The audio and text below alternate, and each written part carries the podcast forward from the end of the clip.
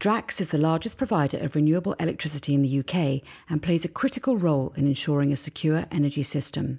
The company has plans to invest billions in new infrastructure, such as bioenergy with carbon capture and storage, which will create thousands of jobs whilst also delivering the energy needed by homes and businesses up and down the UK.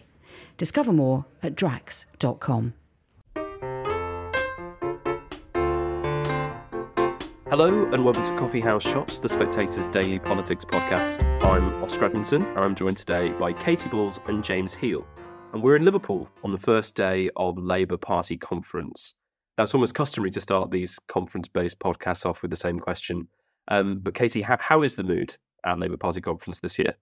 I think you'd be shocked to hear that when all the polls suggest the party is on for a landslide majority, and the closest you have to a scare is a rogue poll suggesting a 10 point lead, which is quickly then overtaken by polls saying 15 to 25. The mood is pretty good at Labour conference.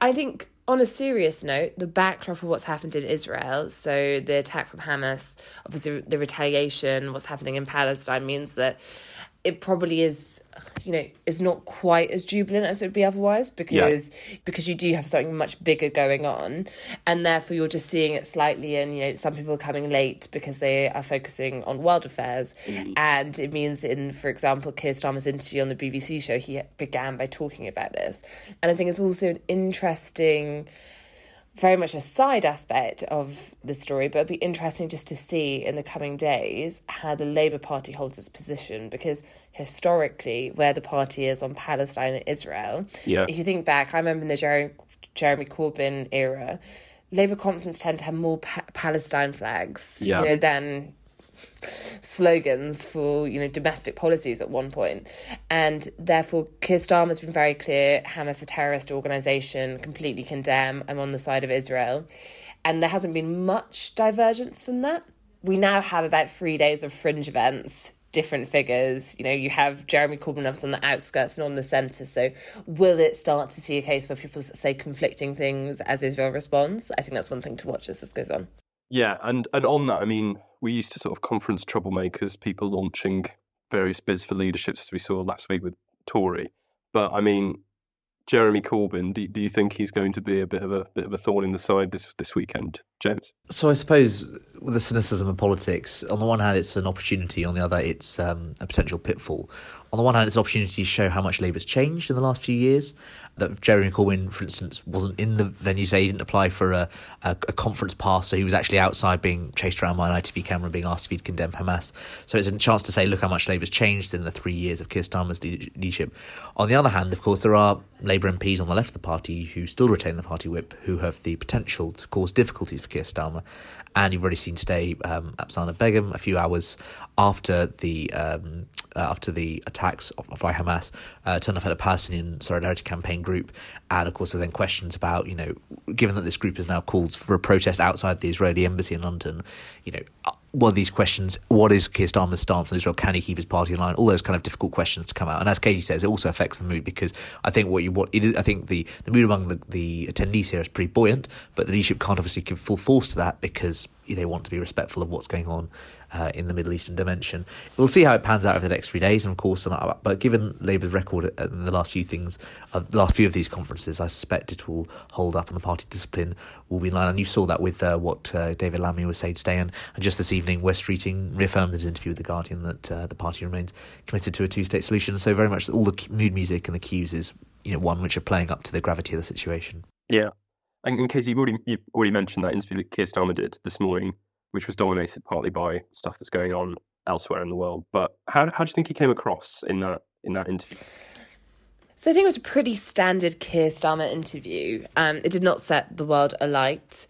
Um, Keir Starmer was strong in parts. I think where, as ever, he tends to be a bit weaker is in trying to set out a vision on what he is about. And of course, I think these conversations can get a little bit tiresome because, you know, say, oh, well, does he really need to set out what he's about when they're so far ahead? Uh, but certainly it's what the leaders' office think he needs to do on this conference. They want to make it about uh, you know, why you should vote for Starmer, while rather than why you shouldn't vote for the Tories. And I think in that interview, first he was quick to condone Hamas, which he needed to do. Then when it came to, you know, what is his government about? It was Victoria Derbyshire interviewing him. And I think that did make it a bit trickier in some ways because she really zoned in on policy and on the growth mission. She was, you know, why do you think you're going to have this growth? And Starmer couldn't really say that much about why he thought growth had managed to pay for all the public sector plans he had.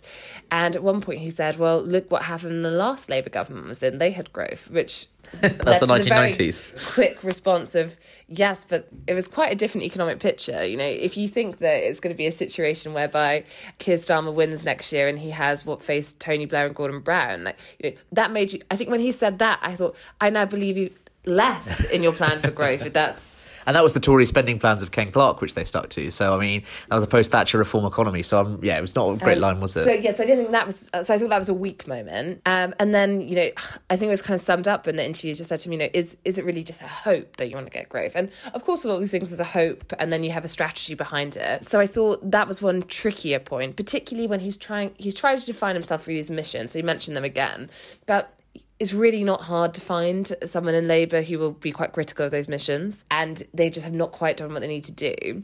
Then I think he did a some differentiation from the Tories, so on the Rwanda scheme.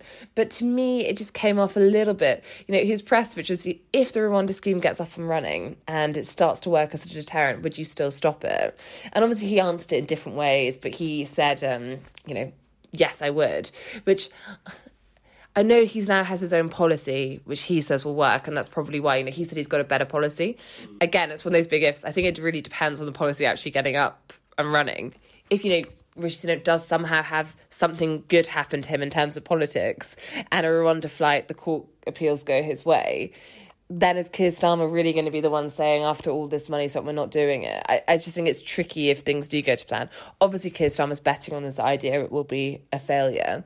And then finally, I think the thing that struck me in that interview was that word cloud, which he did last week for Rishi Sunak. And I do think Rishi Sunak's word cloud was worse than Keir Starmer's because it was out of touch rich. Keir Starmer's wasn't great. it was, you know, I think it was nothing Not sure. not sure. Then it was Labour, and then it was working people. And if I was working for Keir Starmer, I'd be very happy with working people and even Labour as a as a brand. But I think again, the fact that the biggest words were almost not knowing enough about him does just lay bare why his team want to try and make this conference be like. This is what you need to know about Keir Starmer, why you should vote for us. And I don't think the interview did much to point that. yeah, I definitely think coming into this conference, Keir Starmer supporters definitely want to put more meat on the bones of the five missions and explain what they're going to be about. They have been aided in that today by the fact that the pro Europeans have failed to get their motion onto the conference floor. So there were 12 topics that are going to be the subject of priority motions debate. Um, the leadership did not want to have that debate on UK EU relations, and they'd rather talk about things which are much more in line with their priorities, which they know will chime well with voters. So, the six topics chosen for debate by the CLPs, the constituency Labour parties, are ethics and integrity in politics, NHS fit for the future, energy, Ukraine, defence, and violence against women and girls. Now, none of those should cause any problems at all for the leadership. All very much comfortable focusing on those kind of things, um, and that will enable Keir Starmer's team to talk about the, things that they want to talk about. Uh, and the union's six topics are critical infrastructure, industrial strategy, education and skills, social care workforce, challenges facing retail on the high street, New Deal working people, and technology and AI in the workplace. Again, so that would all help, I think, in terms of talking around those five missions that Keir Starmer's talking about, rather than having picking fights on the conference floor. And the fact that he was able to get those kind of 12 motions which are favourable towards the Labour leadership shows that the party is willing to give him the benefit of the doubt. You know, there's obviously there's some internal queries about what Keir Starmer is, what he stands for, etc. But frankly, when you're 20 points ahead in the polls, and we saw this towards the end of David Cameron's time in opposition, 2009, 2010. Frankly, if you are ahead in the polls, you can do basically what you want to your party, and that's shown by the lack of any opposition coming into this conference on the first day of conference. Yeah, and and obviously, James, we had Rishi Sunak giving his sort of three big policy proposals last week on HS2, smoking, A levels. Do you think there's going to be any talk of that at this conference? Uh, is, uh, are they going to try? Are they going to suggest that if they get into if Labour get into government, they're going to be scrapping those policies, or do you think it's just, is it just not even worth it? I mean, I think that on the HS2 point, Labour have are, are saying that they can only do so much in terms of you know if, if the land's already being sold off and you know the, the HS2 legal framework is changing, there's not much they can do to reverse that. I think there's a determination on Labour's side not to really let Rishi Sunak make the running on all this um, and try and not be seen as as the candidate for change. So therefore, it's not really about you know, responding to Rishi Sunak. It's more about focusing on what they want to talk about, uh, which isn't to do with anything that makes the Prime Minister look like he's the primary mover and shaker of British political opinion. Yeah. Rather, they'll be refocusing the conversation on the ground, which they feel most comfortable about. Yeah. And Katy, just finally, I mean, something that a lot of people say when they come to these conferences is that all the good stuff happens on the fringes. And uh, you've just had an in conversation this afternoon with Labour Mayor Sadiq Khan. I wondered if you wanted to share any sort of interesting things that came up in that interview. Would you like me to shamelessly plug my own event? um, yeah, well, we had a fringe event with Sadiq Khan. I think what was interesting, so this was the only sit down he is really doing at conference. I mean, a few a few things. I think first of all, he responded to the comments Susan Hall, made, the Tory mayoral candidate, made at Tory conference, where she suggested that the Jewish community in London was scared of Sadiq Khan. Uh, comments which she says be taken out context. Others have said a dog whistle politics.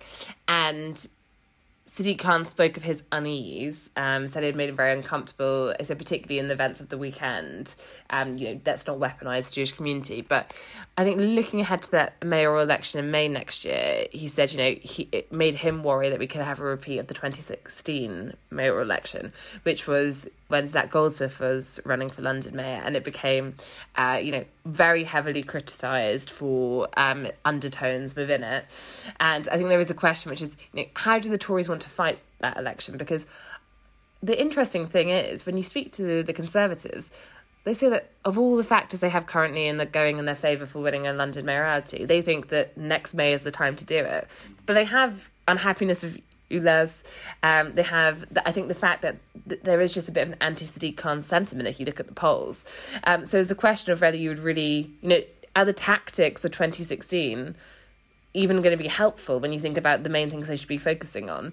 And then uh, also, I think w- within that, talking about Ulez and as a policy. Now, I put to Sadiq Khan that it was unpopular, and he really didn't like that. He was saying he disputes the idea it's unpopular. So it was unpopular with some Londoners. I think even with that, he's in with the view that people in time are going to come for this. But given they've only just started really issuing those fines for those who have breached it in the past week or so, I think there is a long road to go before anyone starts to see it as a particularly popular policy for those who are, who are most affected by it. Well, thank you, Katy. Thank you, James. And thank you very much for listening.